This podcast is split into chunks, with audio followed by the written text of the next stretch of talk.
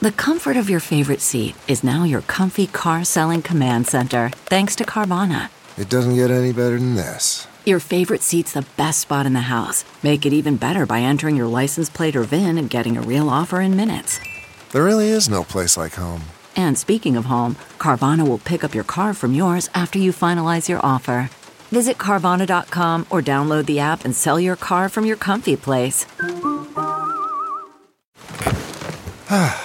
the comfort of your favorite seat is now your comfy car selling command center, thanks to Carvana. It doesn't get any better than this. Your favorite seat's the best spot in the house. Make it even better by entering your license plate or VIN and getting a real offer in minutes. There really is no place like home. And speaking of home, Carvana will pick up your car from yours after you finalize your offer. Visit Carvana.com or download the app and sell your car from your comfy place.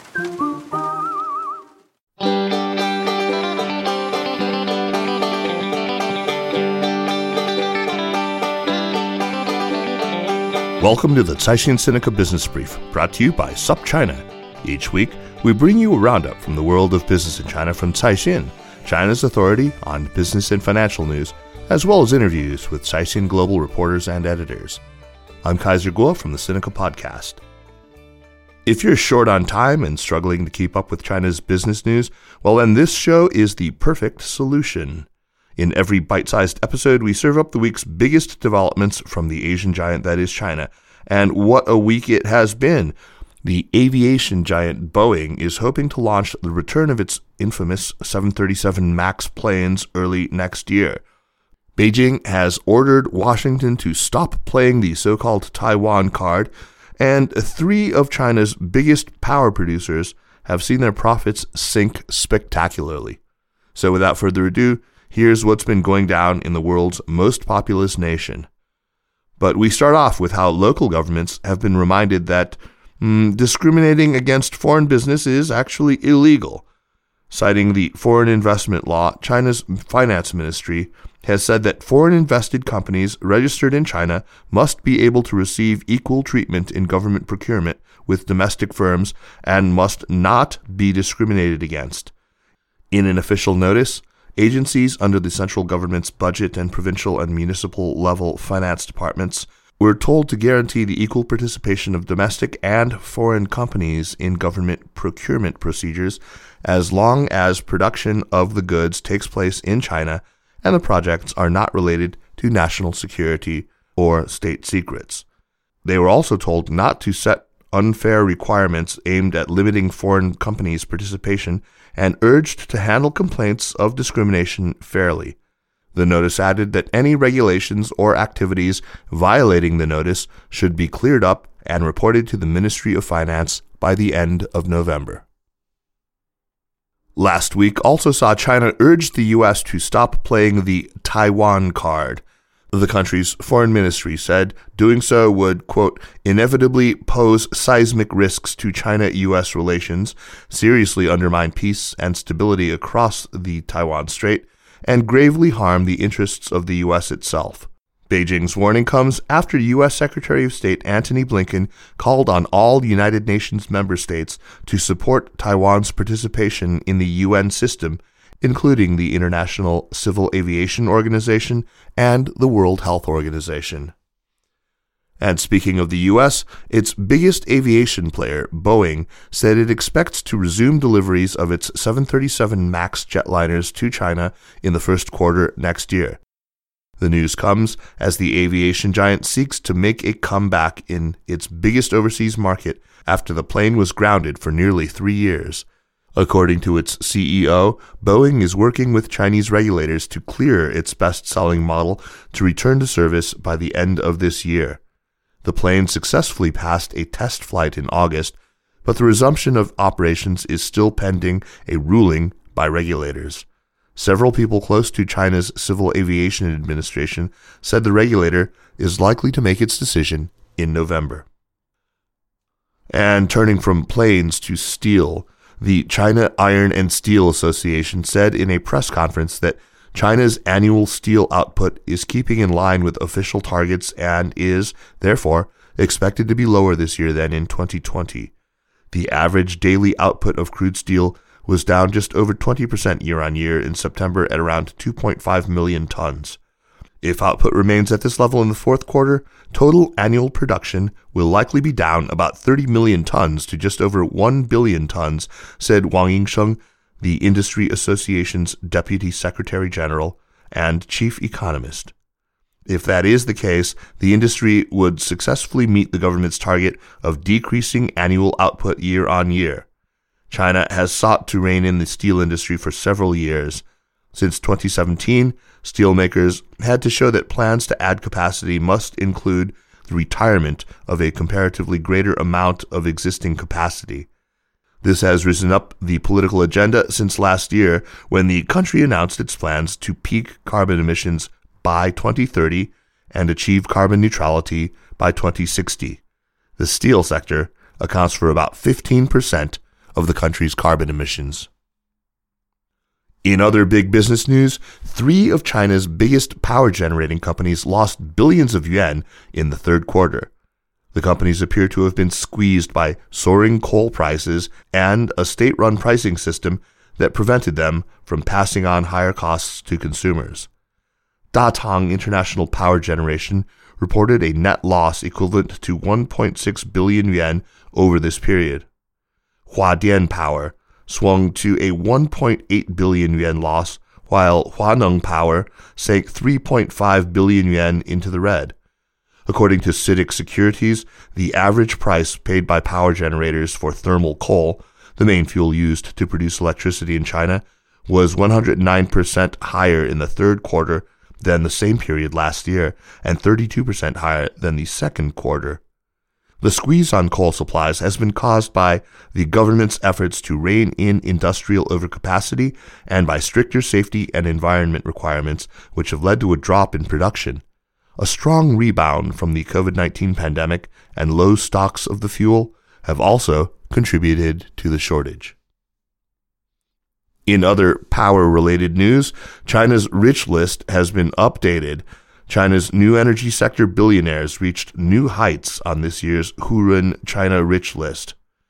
They were buoyed in equal measure by the country's ambitious green goals and the fading fortunes of rivals exposed to real estate and internet related sectors.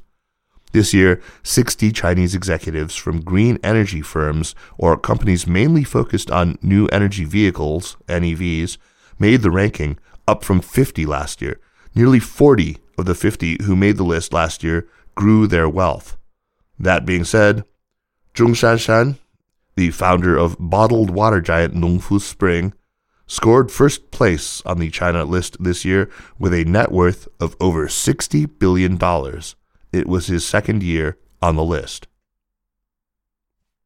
Moving on to how Sequoia Capital China seems to be losing its appetite for a certain food delivery titan Sequoia, a longtime backer of Meituan, dumped billions of dollars of shares in the company and slashed its holdings by nearly 60% over three years. The move came after Meituan has been hit by government probes, fines, and public scorn over anti competitive practices and mistreatment of labor.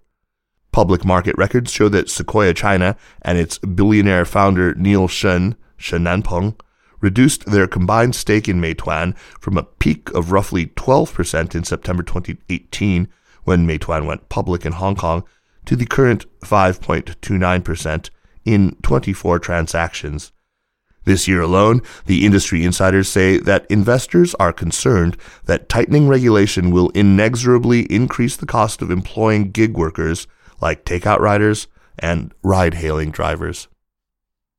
And delivery riders and ride hailing drivers are the subject of today's interview. Let's turn to Heather Mowbray, Deputy of Caixin Global's Multimedia Department, whose voice will be very familiar to those of you who subscribe, as you should be, to SupChina's podcast, China Stories, on the Sinica Network. Welcome to the show, Heather. Thanks, Kaiser. It's great to be on the show today. So recently you edited an in-depth report for Caixin Global on the plight of gig economy or, or platform workers who get injured on the job but who don't receive any compensation or get any insurance coverage. So what exactly is going on there? Yeah, so um, the long read that I was editing looked at something that is essentially a big gap in China's legal system. And it has huge implications for gig workers, which are currently in the news quite a lot. And that is that they're not being protected when they have an accident at work. So when something happens on the job, injuries are very often not recognized as being work related. And the gig workers that work for essentially online platforms often don't get any compensation from the company. And I didn't know much about this before reading the article, but it seems that in China's labor law, which is fairly recent, it doesn't really protect the rights of workers who don't have formal labor contracts. So, and the key is when these workers get into trouble is that they have to establish what those labor relationships are with their employers. And when I was reading through one particular case, which I'll get to later on, the traditional labor relationships depend on three aspects. It's on a basis of personal connections, economic connections, and organizational connections. And Li Jianfei, who's a law professor at Beijing's Renmin University, who participated in drafting the labor law, he said that actually in two thirds of cases in which a worker seeks to confirm their labor relationship with an employer, the court rules that no such ex- relationship exists. And this problem seems to be that even when aspects are addressed by lawyers, it's rare to see judgments in favor of the workers, as basically speaking, the judges remain pretty conservative then they're also sometimes not even consistent in their rulings. So you can get a range of different results. I guess that's why uh, workers st- still continue to uh, bring up these cases. All of this is from a survey by Beijing Haidian District People's Court. Heather, can we drill down a bit on the reasons why so many of these flexible workers are losing the cases that they bring to the courts? Yeah, well, in the case of outsourcing, platform enterprises often use outsourced workers to reduce costs. They don't have to pay for their insurance costs, for example, and these workers are often hired by third parties. Um, so they don't normally have labor contracts with the company they're working for. They work they work for a third party agency who pays their salaries. So and this can be a big deal because when people get into trouble at work or have traffic accidents, in the case of takeout riders, for example, their compensation requests can be quite huge if they don't have insurance themselves.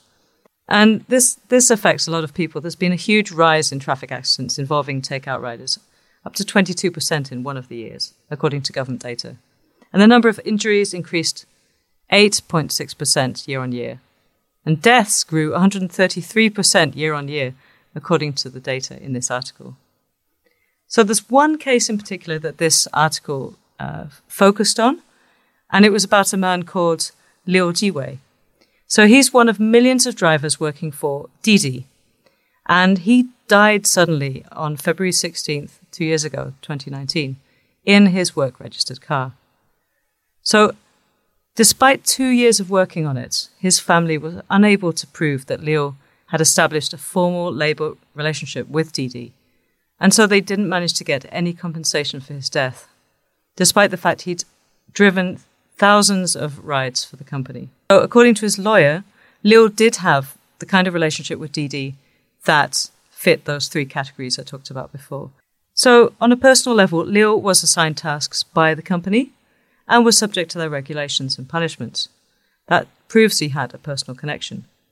Also, it was his only source of income. He got about 10,000 yuan per month from the company, and he was therefore dependent on them economically. Last but not least, he had been trained and controlled by Didi in the course of his work. So that's a manifestation of organizational subordination to Didi. But this wasn't enough to get the courts on his family's side. So he didn't manage, his family didn't manage to get any money. Okay, so what's Beijing now trying to do to address what I think many people, uh, even in government, are increasingly recognizing is a deeply unfair situation? Well, it seems that this has come up now because everyone's having a go at Meituan and Didi. So the country is now working on a national pilot program that will give occupational injury insurance to workers that work for delivery and ride hailing firms, such as Meituan and Didi. And in September, Chinese regulators told Meituan and Didi that they would be included in the pilot program and that uh, the regulators were going to get pretty tough on forms of employment that were not of the traditional type. And the pilot program will start with industries that have drawn high social attention and are full of high risk. And it's expected to, to be launched next year and last for one or two years before they figure out what the permanent uh, uh, form is going to be. Okay, thanks, Heather, for filling us in. Thanks a lot for uh, having me on the show and uh, appreciate it. And that's it for this week. Thanks for listening. The Caixin Sinica Business Brief is produced by Kaiser Kuo and Nandini Venkata with stories from the staff of Caixin Global. Special thanks to Li Xin of Caixin Global. Thanks to Spring and Autumn for the music. If you want to listen to our extensive back catalog of podcasts or check out more of Caixin Global's great journalism, then download our app or head online to caixinglobal.com. And for daily news and views, make sure to subscribe to SupChina Access for the daily newsletter. Find us at supchina.com. Thanks for listening, and we'll see you next week. Take care.